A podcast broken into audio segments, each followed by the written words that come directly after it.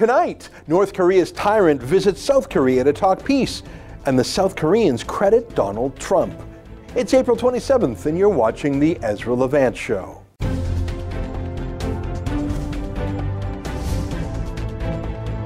Why should others go to jail when you're the biggest carbon consumer I know? There's 8,500 customers here, and you won't give them an answer. You come here once a year with a sign, and you feel morally superior. The only thing I have to say to the government about why I publish it is because it's my bloody right to do so. Well, here's something that's never been seen before. Kim Jong un, the dictator for life of North Korea, son of a dictator, grandson of a dictator, walking into South Korea by foot, meeting the democratically elected president of the South, Moon Jae-in, to talk peace. They released a joint statement, a lot of talk about mutual cooperation, economic cooperation, transportation, humanitarian relief, which is all another way of saying South Korea will bail out North Korea and try to alleviate the devastation that the dictatorship has done to its own people. They talk of reunification, which makes sense historically, ethnically, geographically. It's a bit like East Germany and West Germany reuniting, except that was done to Germany by the Allies after the Second World War. They were broken up by other powers. North Korea and South Korea were divided because the North invaded the South, the communists invaded. And so we need to be skeptical because the North is the hostile party. It's not like East and West Germany. Because as our regular guests on this subject, Gordon Chang and Claudia Rosett always remind us, North Korea is masterful at playing the West and playing South Korea, playing on our hopes, our hopes for compromise, our hopes for peace. They practice perpetual brinksmanship. They take what they can get through reconciliation and negotiation, and then they firm up their new hard line, fire off a missile or two, and make new demands. It's sort of like battered women syndrome, as it used to be called because they know we want the deal so much more than they do. Now, the joint statement contains this provision. Let me quote the translation. South and North Korea confirmed the common goal of realizing, through complete denuclearization, a nuclear free Korean peninsula. All right, I'll believe it when I see it, but I suppose before you do it, you have to agree to do it. So, you know, hope for the best. Who knows? This so far is unprecedented. And Donald Trump is unprecedented. That's why it's happening. Don't take it from me. Take it from the foreign minister of South Korea herself. Clearly, you know, credit goes to President Trump. He's been determined to come to grips with this from day one. Of course it was. Do you think it was Barack Obama or George W. Bush before him or Bill Clinton before him? It's hard to believe now, given the carnage of the Obama regime. I mean, wars and coups everywhere. Libya, Syria, Iraq, Afghanistan, what happened in Crimea, endless perpetual war. It's hard to believe that Obama actually received the Nobel Peace Prize. And he received it immediately after his election, which is funny. Now, he picked up the award eight months after his inauguration, but the Nobel Committee made their decision literally weeks after he was inaugurated. Let me, let me read the first line of their award to him. It's comedy. This is from the Nobel Prize Committee. The Norwegian Nobel Committee has decided that the Nobel Peace Prize for 2009 is to be awarded to President Barack Obama for his extraordinary efforts to strengthen international diplomacy and cooperation between peoples. The committee has attached special importance to Obama's vision of and work for a world without nuclear weapons. They actually said that. Oh my God. Except it didn't work, did it? I mean, none of that happened, did it? North Korea went wild under Obama. Iran is still trying its best to get nukes. So did uh, Syria, actually, until Israeli jets hit their nuke facility. But that first line, the Norwegian Nobel Committee. Did you know that unlike the scientific Nobel Prizes, like for chemistry or economics, which are decided by fellow scientists, experts, did you know the Nobel Peace Prize is chosen by a committee of Norwegian parliamentarians. It would be like if a group of liberal MPs in Ottawa would decide who's the Peace Prize winner in the world. It's, it's 100% political, dressed up as something nonpartisan. Of course it's partisan. Of course it's to score points for Norwegian leftists. So, of course, Donald Trump will not be receiving the Nobel Peace Prize for bringing about more change in North Korea in 15 months as president than the rest of the world did in 15 years, or in the last 60 years, actually. Donald Trump has been thinking about Korea for many years, though, He's been tough but open minded, ready to fight but hoping to negotiate a deal. That's sort of what he does. Here, listen to Trump almost 20 years ago on the subject. And they are developing nuclear weapons. And they're not doing it because they're having fun doing it, they're doing it for a reason. And wouldn't it be good to sit down and really negotiate something, and ideally negotiate? Now, if that negotiation doesn't work, you better solve the problem now than solve it later, Tim. And you know it, and every politician knows it, and nobody wants to talk about it. I say again, it's too soon to tell if this is real. South Korea wants this so badly. They're probably the worst negotiators in the world right now. They're so thirsty for this. They'd practically do anything for peace, or at least something that looked like peace. Trump is tougher, though. We know that. But all the fancy people said Trump was a fool, especially when he engaged in his Twitter diplomacy over the last few months. But he was showing Kim Jong un who the real tough guy was. Do you remember some of Trump's tweets, like this one in particular? I mean, Kim Jong un was boasting about having a nuclear button, and Trump boasted right back, saying, my button is much bigger and more powerful, and my button works. That's what he said. I mean, is that high school locker talk? Is that guy talk? Is that braggadocio? Sure, of course it is. But what do you think works with a reclusive tyrant from the hermit kingdom, as North Korea is called? Kim Jong un is so insecure, he has spies spying on his spies. He has literally had his own family members assassinated. He's so paranoid. And yes, his missile program sometimes works and sometimes doesn't. He gets by on bravado to his own people and to the world. Certainly, he intimidates South Korea, and with good reason, but Donald Trump can out bravado anyone, can't he? Wasn't it obvious that's what he was doing with that tweet? I mean, for the fifth time, let me recommend to you the book, The Art of the Deal, where Trump explicitly describes the reasons for his tactic of making outrageous statements, outrageous demands, hyperbole, shock.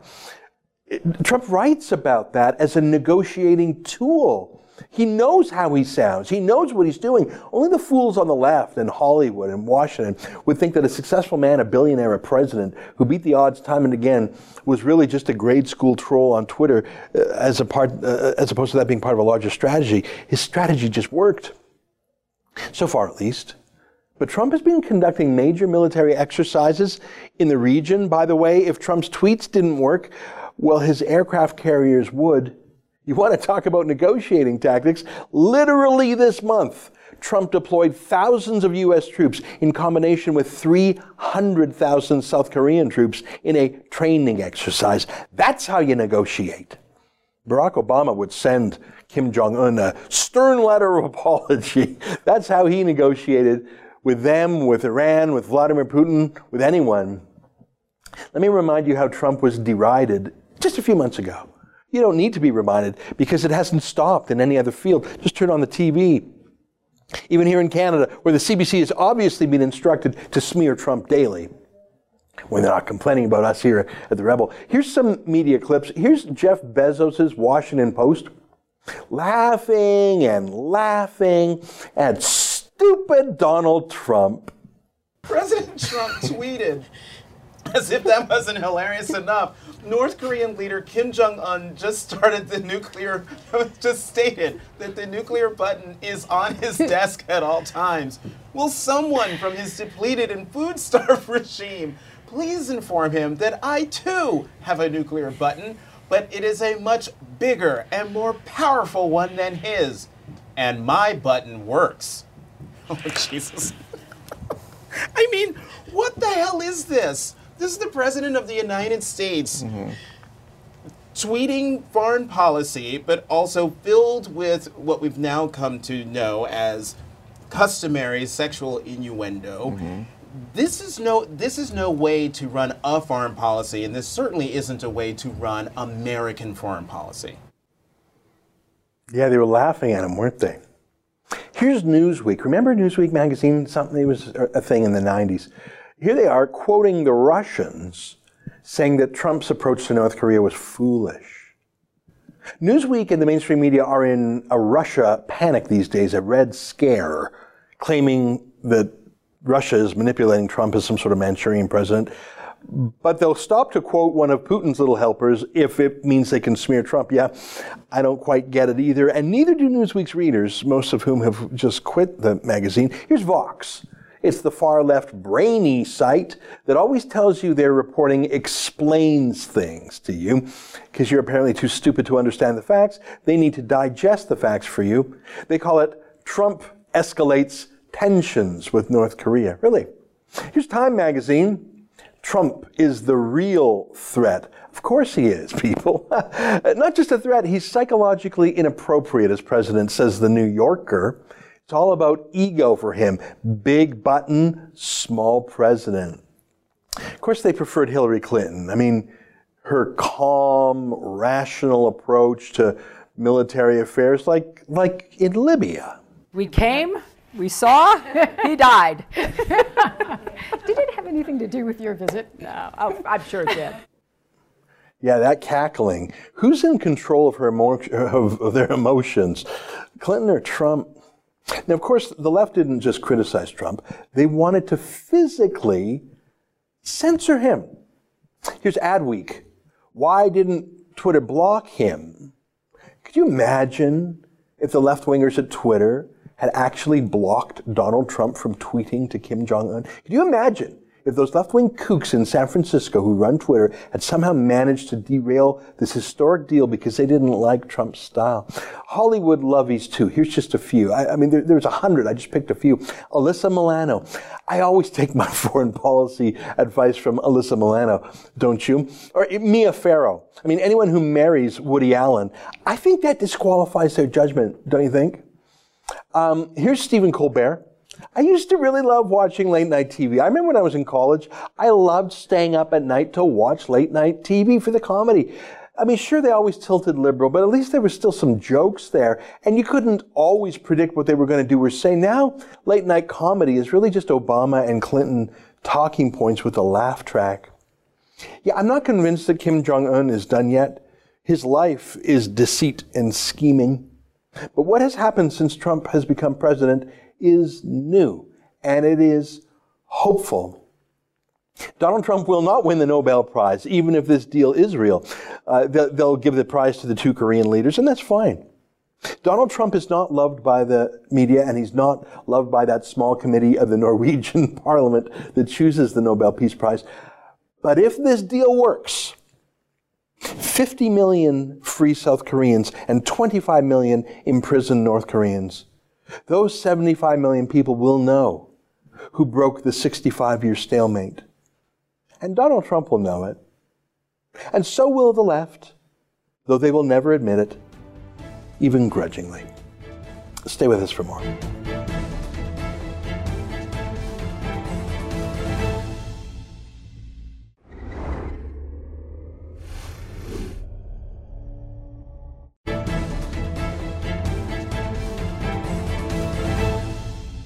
Welcome back. Well, I saw this interesting tweet, and I had never seen the facts put this way. It's from Conservative MP from Saskatchewan, Brad Trost. It says, there are now more illegal asylum claims made in Canada than legal claims. 6,373 illegal border jumpers this year alone. And it's only April, three times the amount of illegal crossings in 2017. The government is projecting up to 400 people a day to illegally cross our border this summer. And joining us now via Skype is our friend Brad Trost. Great to see you again. Thanks for taking the time. Those are shocking numbers. Um, but it's shocking to me. I think it's shocking to normal Canadians, but this is not considered shocking to the media party, to the political media establishment, I don't think. No, I think after last year, they sort of anticipated this was going to shoot up. Uh, we just had the Liberals say they've got a $173 million budgeted so far for this uh, issue this year. And I kind of suspect that's just the start. You know how these things go. Numbers just go up as the spending goes through the year.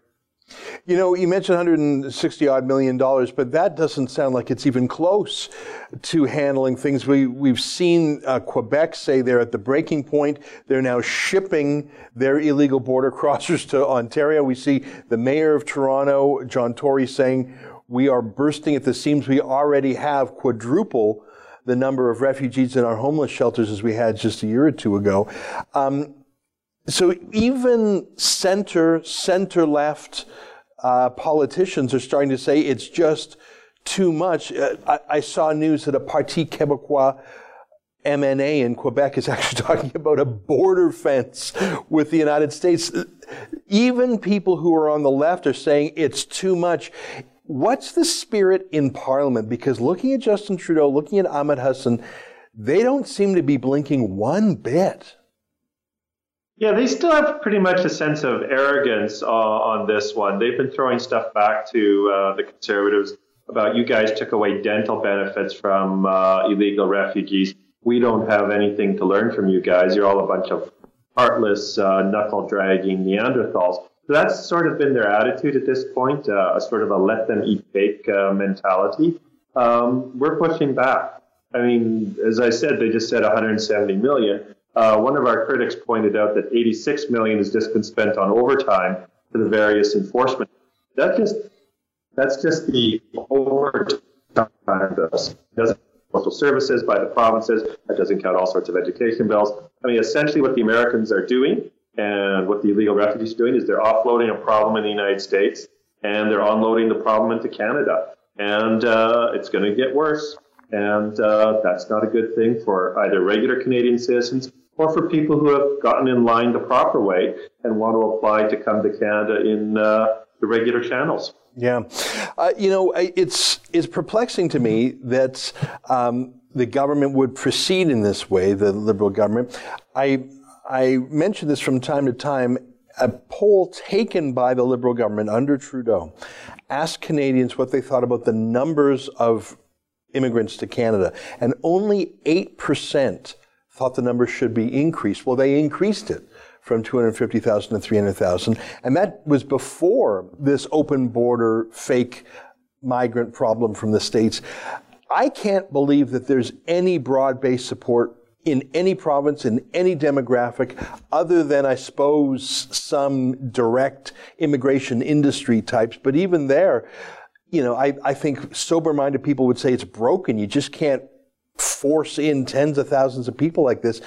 I think that they're in jeopardy of actually burning up whatever remaining goodwill Canadians have towards immigrants. I think this, what they're doing, being so reckless, will actually cause a backlash. What do you think? Well, I, I think that's absolutely true. Um, for your viewers don't know, my wife's an immigrant from uh, Asia. She's Mongolian. I've got a bunch of family members who are there. They're a lot more hardline, tough on this than native born Canadians. Because their attitude is, I paid my dues, I stood in line, I waited, I jumped through the hoops, I worked hard to get here, and now these people are cutting in front of the line. So I think one of the things that uh, a lot of viewers who are native born Canadians should realize places like Toronto are going to get more upset about this than areas that are so far away they have uh, no real day to day connection with this. But I think that's one of the things that people actually have to understand anyone who's gone through the system really resents people cutting to the front. Yeah, I think you're right to talk about places like Toronto and Vancouver, and to a degree Montreal. Those are the three cities that absorb the bulk of these migrants, and they're also the places with the longest hospital wait lists, with the, the food bank shortages. Schools. Yeah, yeah, you're. I mean, every single social service is being taxed. And the thing is, we're not even choosing who gets to jump to the front of the line. We're not making these choices. These are people who are self-deporting from the United States because they know they, they won't meet the legal standards there, either because of criminality or they're just fake or whatever. Um, that's, I think, what's most infuriating. If, if this was a deliberate selection of people from around the world, a witting, thoughtful decision. We could argue about it, but at least it would be abiding the rule of law. I think what's particularly grating here is the anarchy and that really the biggest scammers and the biggest tricksters get to go to the front of the line and Trudeau and Hussen they don't even seem to care I think they sort of like it I think they I think they're enjoying this madness it's it's in league with uh, with his tweet with Trudeau's tweet last year well, here goes to their political strategy.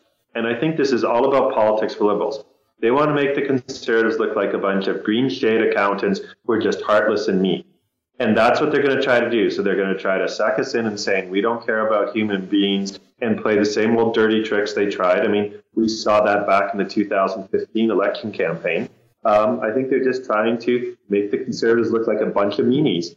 And uh, that's the political strategy behind this. I don't think there's any policy thinking about, you know, what's best for the country, what's fair, and what's just um, it seems to be all politics all the time. Yeah. Well, I think you're right. I mean, that's, I think their extremist feminism, gender equality, everything, gender equality in this new peacekeeping mission to Mali, which is going to be, I hate to say it, a human disaster for our men and women in the, in the armed forces. I think it's all about being so absurd and provocative that anyone who dares speak out against it is racist, sexist, Islamophobic, whatever. That said, uh, I mean, I agree with you. That is their political tactic. But I don't think that that should be a reason not to push back because, you know, putting aside the spin, I think Canadians are mad about the substance. And I think Canadians are getting a little sick of being scolded by the liberals and the media as racist that, misogynist that, when I don't think we are. And as you point out, even other new Canadians like your wife and her family, they don't support this at all. Let me ask you this, and I know that that you were a leadership candidate who did very well uh, in the last conservative leadership, but you did not win your uh, nomination and you're in litigation with the party. So I, I know that you, you have a certain position about the party. You're still a conservative MP. Is the conservative. And I'm putting those things out there just to disclose to our viewers that you, you have sort of a special position in the party. You're, you're uh, a conservative who has been at odds with the party. And I'm not making a judgment, I'm just making an observation. Do you think Andrew Scheer, Michelle Rempel, and the rest of the Conservative Party are fighting this issue vigorously enough? And and I know you're a loyal conservative, but you also have some disagreements. Why don't you tell me your candid answer? Uh, candidly, I think uh, the problem for them is there's just so many issues right now to fight the Liberals on. I mean, the pipeline issue is something that is absolutely crucial. So it's the problem is we've got so many issues to deal with, we have to pick and choose. Their latest justice bill is an absolute atrocity. Um, so, to be honest, the Liberals are doing so many bad things, it's tough to choose. So, I'm encouraging them to double down and push harder on this one. Um, I think particularly our Quebec caucus also is too. So, I don't know. To be honest, I'm a Western Canadian. The pipeline thing is awfully big in Saskatchewan, not quite as big in Alberta. So I kind of favor that one. But I know our Eastern Canadian MPs are saying, hey, this isn't our backyard. And so uh, today, in the last couple of days in Western Creek, they've hit it hard.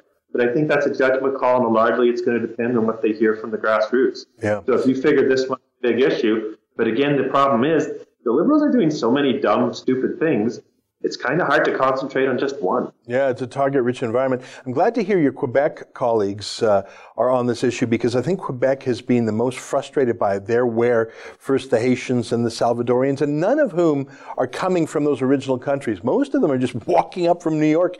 You can't be a refugee from New York. And that's, I think, the frustration is the, the scam there. Well, listen, Brad, I really appreciate you coming on the show and speaking so candidly. And I agree that you are conservative in the bone, and that's how you ran your leadership campaign. Let me ask you what what uh, what you think your p- political future is. And I didn't mean to speak negatively uh, a moment yeah. ago. I just wanted to to disclose to our viewers who might not have been following things in the last year or so with you. But what what do you what do you think the political future holds for yourself? You're a pretty a young guy. You have a lot of uh, conservative values. You did very well in leadership. What's next? I'll, I'll, be I'll be back. I'll be back someday. For people who don't know, I have a two and a half month old and I have a three year old daughter at home. Mm-hmm. So you know what? I need to take a break. I got some opportunities there. Um, look, I lost my nomination literally by an inch, frankly, because mm, half of my supporters didn't show up. Had another couple dozen showing up, I'd be there. So this is all about remember to vote, people. Yeah. Remember to vote. And both of the candidates were more from the left side of the Conservative Party, and they ganged up against me. Mm-hmm. So it's one of those things. So I'll be back someday. Mm-hmm. Um, but when you got kids as young as mine, maybe it's a, not a bad thing to sit out for, you know, six, eight, whatever years. So. Yeah. Uh, give me one last word about the new Premier of Saskatchewan. We haven't had a chance to have him on the show yet. He looks like he's following in some of the good examples uh, set by Brad Wall, who um, was certainly one of my favorite premiers in the last decade. Uh, tell, me, tell me a little bit about the Saskatchewan Premier. Do you know him? Have you worked with him in politics? Were you familiar with him from your travels in the I, province? I don't know him personally as well as I knew two of the other contenders in there. I knew two of them, uh, one very well, one a little bit, and the other two, he's one I'm not too familiar with. But everyone who does know him say he's really a grassroots sort of guy. He sort of had never thought about running to be premier, and this just sort of happened, and he stepped up to the to the uh, to the plate. So I think you're going to see a guy who's pretty humble and sort of a meat and potatoes, uh, to basic issues, but he's going to be unafraid to stand up for his province. That's the reading I get of the guy. Well, that uh, sounds like a perfect fit for Saskatchewan. A little bit humble, a little bit grassroots, uh, solid, reliable, neighborly. That's my favorite Saskatchewan adjective, neighborly. And uh, and I think Brad Wall. It was sort of amazing to see a politician leave at the top of his game in Canada. Sometimes politicians stick around too long. So uh, listen, good luck in Saskatchewan. Good luck in your own plans. I hope to talk to you again. I mean, I know you're not done uh, right now. You still are serving. You you will. Yeah, well, thank could you. I just say that. to you, could I just say to your viewers, continue to pray for the folks in Humboldt and in Saskatoon, and I know in parts of Alberta who were impacted by uh, the tragedy. I represented Humboldt for 11 years in the House of Commons, and those people are still going to need uh, prayers um, going through uh, the next weeks and, frankly, the next years. So continue to uh, think of have them in your thoughts. Thank you very much. That's a very nice note to end on. Well, it's great to talk to you, Brad, and we'll call on you from time to time. I hope uh, in the months ahead because there's so much to talk about. You can be our one of our windows into Ottawa. What's going on? Great to talk to you. Have a great one. All right, there you have it, Brad Trost. He's the Conservative MP for Saskatoon University, giving us an update on immigration and other matters in the House of Commons. Stay with us. More ahead on the Rebel.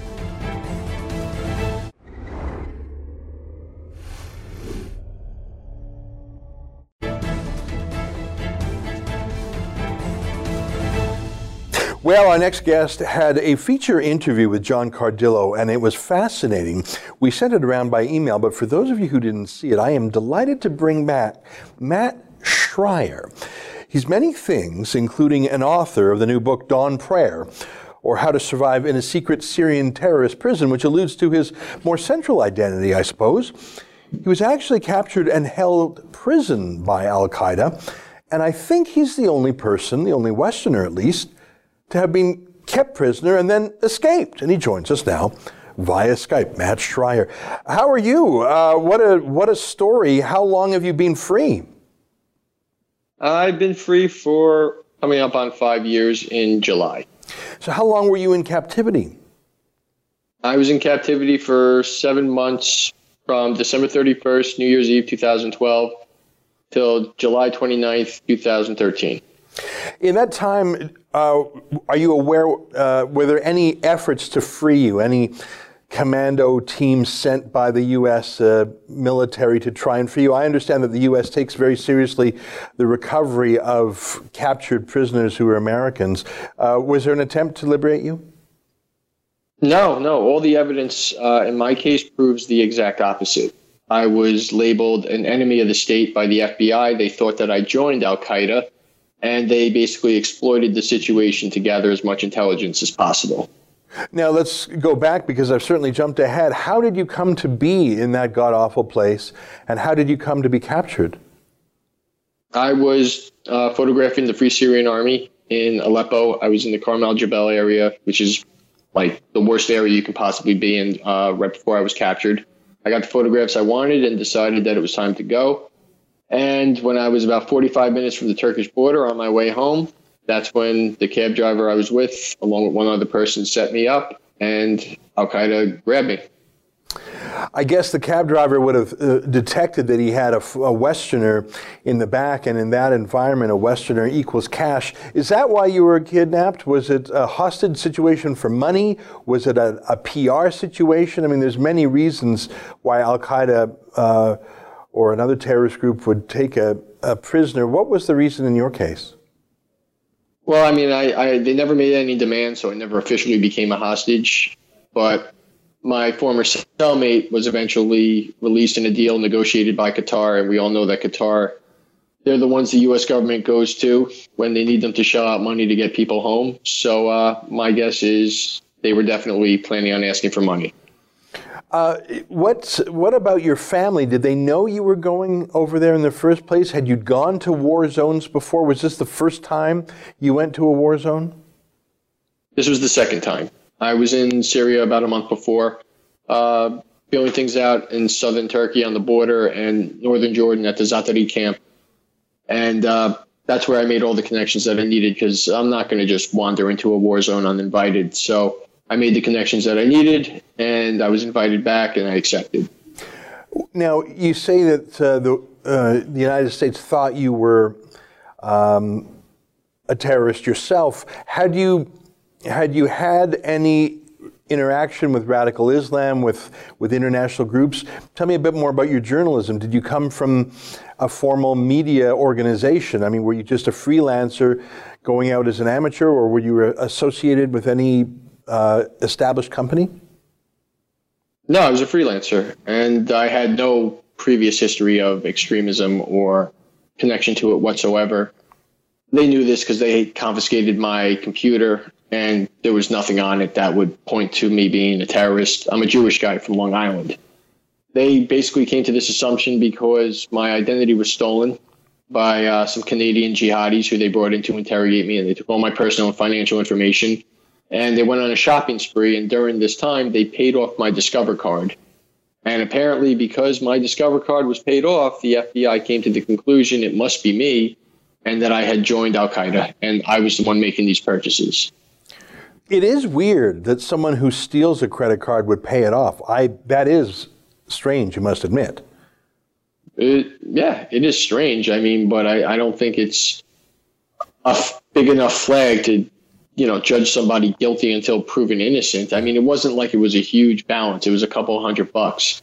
And when you think about it strategically, it's a smart move if you plan on, you know, using this this credit information for a cell or people that you have in the states. So keeping a, an active line of credit open makes sense from, from their point of view. Now, tell me a little bit more about the interrogation that you went under and uh, the information that was taken from you by terrorists? Go give our viewers a bit of that. Uh, January 31st, exactly one month after I was taken, I was brought into a room and sat down with three Canadians and the emir of the Katiba holding me, that's a militia group, and one other guy. And for the past month, they'd been trying to get my financial information out of me, but they, their English wasn't strong enough. So I just kept giving them the runaround. That's why they brought these guys in. And they basically put a piece of paper and a pencil in front of me and said, All right, give us your passwords to all your credit cards online, your social security number, passwords to Facebook, YouTube, your website, everything that you can think of. We want everyone you know, everywhere you've been, everything about yourself. Write it down. And that's what I did. Um, yeah, you had been captive for one month. Uh, all these accounts were still active and live? Were, were, was your family looking for you? Did anyone, did poli- were police involved at this point? Had you been in touch with folks back home uh, who were expecting to hear from you when you were captured on New Year's Eve? And, and you were gone, were people back home looking for you, or did they think, oh, Matt's, Matt's gone away for a long time, it's not unusual to not hear from him for a month? Um, my best friend was at the time was the my point of contact. I told him if he didn't hear from me for two weeks, something was wrong.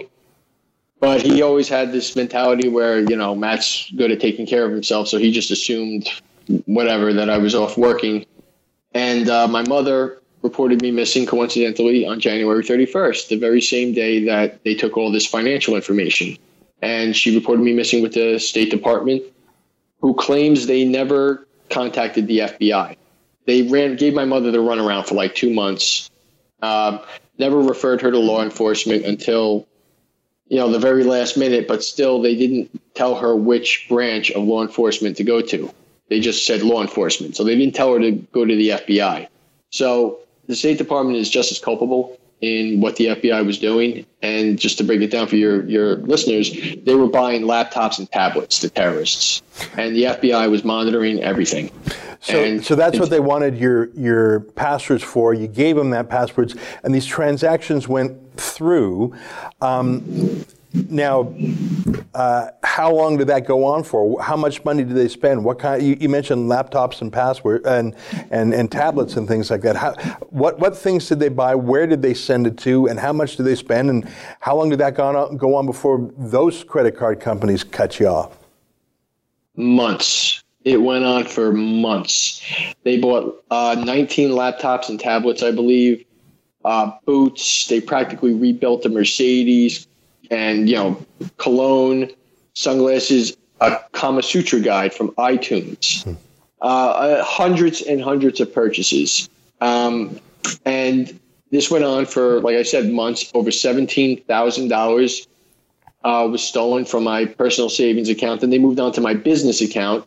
I'm sorry, over $16,000 from my personal savings. And they moved on to my business account and they stole over $1,000 from there. And that's when finally Citibank realized something was wrong because there was an overdraft of $553 in my personal account and they froze my business account, not the FBI.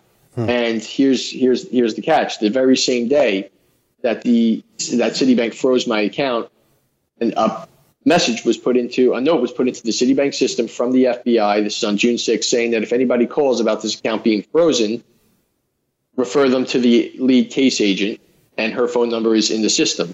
So obviously, the FBI was monitoring this whole situation because in real time, as soon as Citibank froze my accounts, they called Citibank and told them to put this message into their system. Got it. So obviously they were sort of tracking things. Now, what came about from that? Um, you mentioned they were Canadians who interrogated you. Did uh, these were Canadians who had come from Canada to Syria? to join the terrorist war. Did they identify themselves as, as Canadian? Uh, was it how, how did you know they were Canadian? I, I didn't recognize their accents. They did not identify themselves. They were wearing masks, uh, all three of them. Uh, my cellmate grew up in Vermont, right on the border. So he recognized their accents. And on top of that, after I came home, I started investigating everything that went on and looking at all the receipts. And I noticed that two tablets were mailed to a guy named Henrik Feet in Quebec.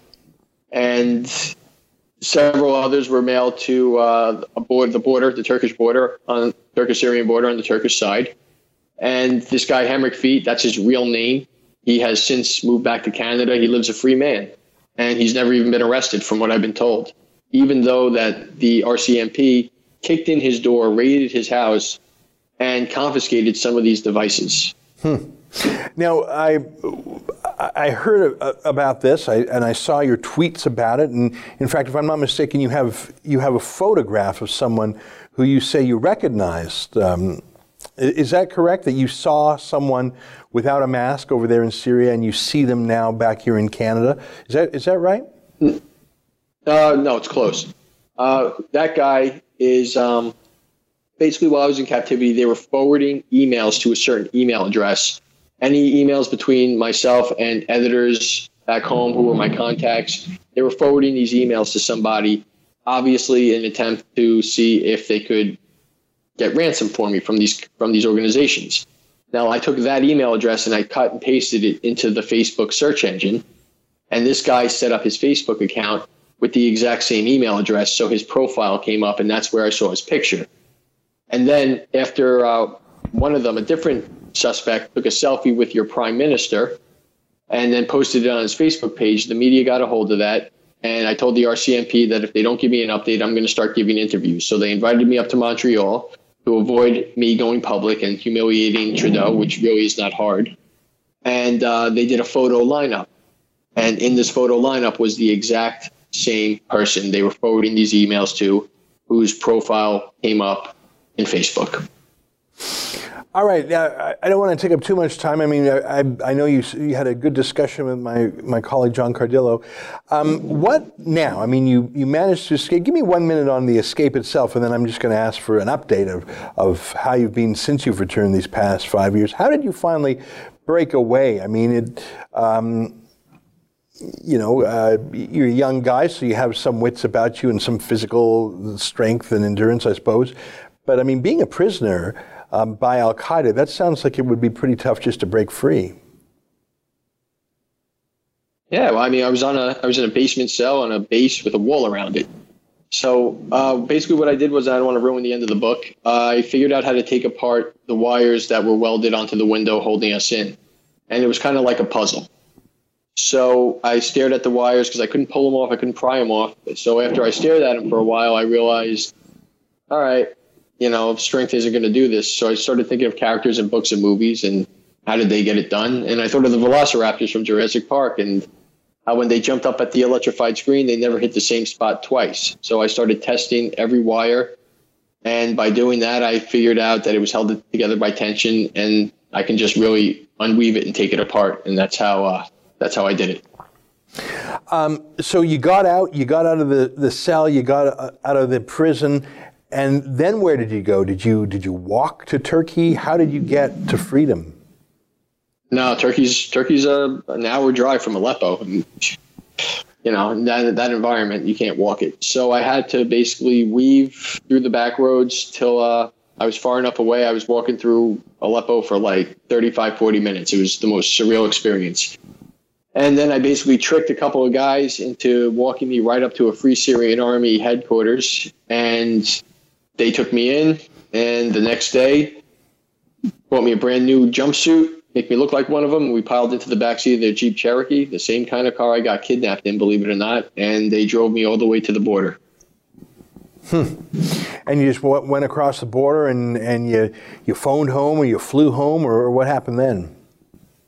I went across the border, and about two hours after I got there, the, you know, the Turks took me right in. They they had asked a few questions. They were really really compassionate and, and, and great guys, and they let me call the embassy. And the embassy's like, "Yes, we've been looking for you. We're going to send the consulate to pick you up from Adana."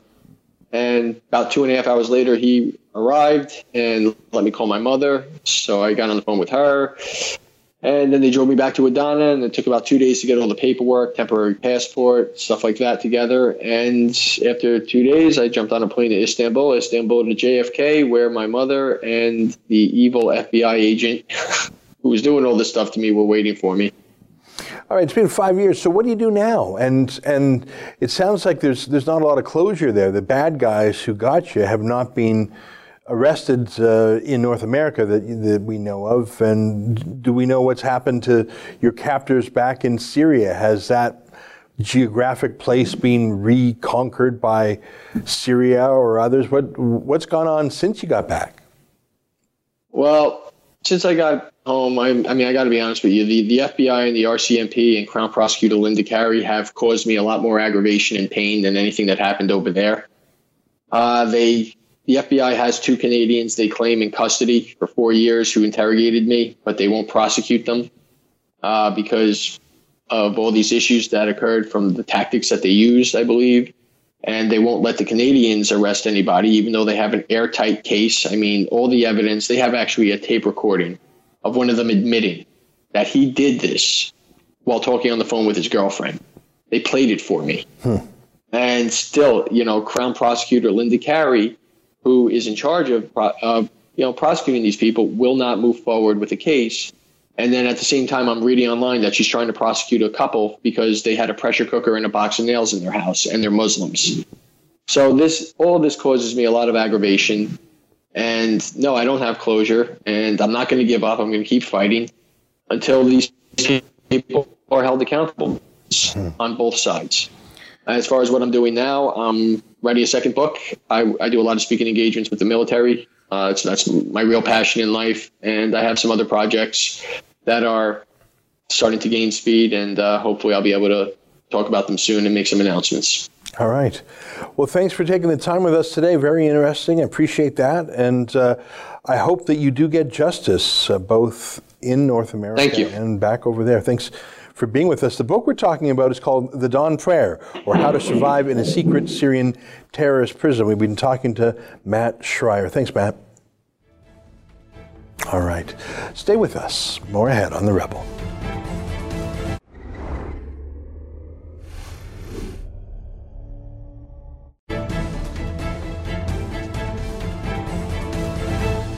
Hey, welcome back on my monologue yesterday about the Liberals using the Toronto attack as justification to censor their political opponents online. Ron writes, You never want a serious crisis to go to waste. That's a mantra of the left.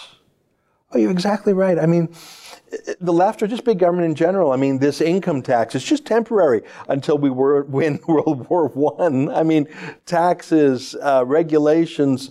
I mean, all the NSA spying, all the the loss of privacy since 9/11. I don't think it's made us much safer. Maybe it has, but it certainly used an excuse an inch to take a mile. On my interview with Brandon Morse about baby Alfie, Tammy writes, Thank you for interviewing Brandon Morse. Alfie Evans is being subjected to horrific treatment by the NHS. This child and his parents are being held hostage. This is unacceptable and unconscionable. You know, I don't know what it is. Maybe it's because I have a little one about that age and Alfie looks so cute. And I just, I just find it unfathomable. But that's what tyranny is like. When tyranny comes to the West, it will not come wearing a military uniform. It will not come with a foreign leader wearing a, some Stalin's mustache and a Russian accent. Tyranny will not come that way. Tyranny will come through the hospitals, through the schools, through social workers, through, I don't know, some child and family services uh, activist. That's how tyranny will come. And it's come to the UK. There's just no other way about it. I've told you that before. Every time I go to the UK, I come back depressed that it is not what I hoped it was, not what I thought it was, not what it once was, even recently. Susan writes, This is what happens when you let bureaucrats run the health care system. Watch for it coming here too. Oh, you're so right. You're so right. I, uh, I mean, if you control people's health, you can theoretically control their, their bodies. Uh, I mean, that's the theory and the excuse we hear while we have government run healthcare. So we have a public stake in you. We have the right to tell you what to do or not do because we have socialized medicine. By definition, it gives the government a stake in your own life, your own body. Yeah, I don't think we're as far gone as the UK, but I think we're only five years behind them. That's the show for today. That's the show for this week. Until Monday, on behalf of all of us here at Rebel World Headquarters, good night and keep fighting for freedom.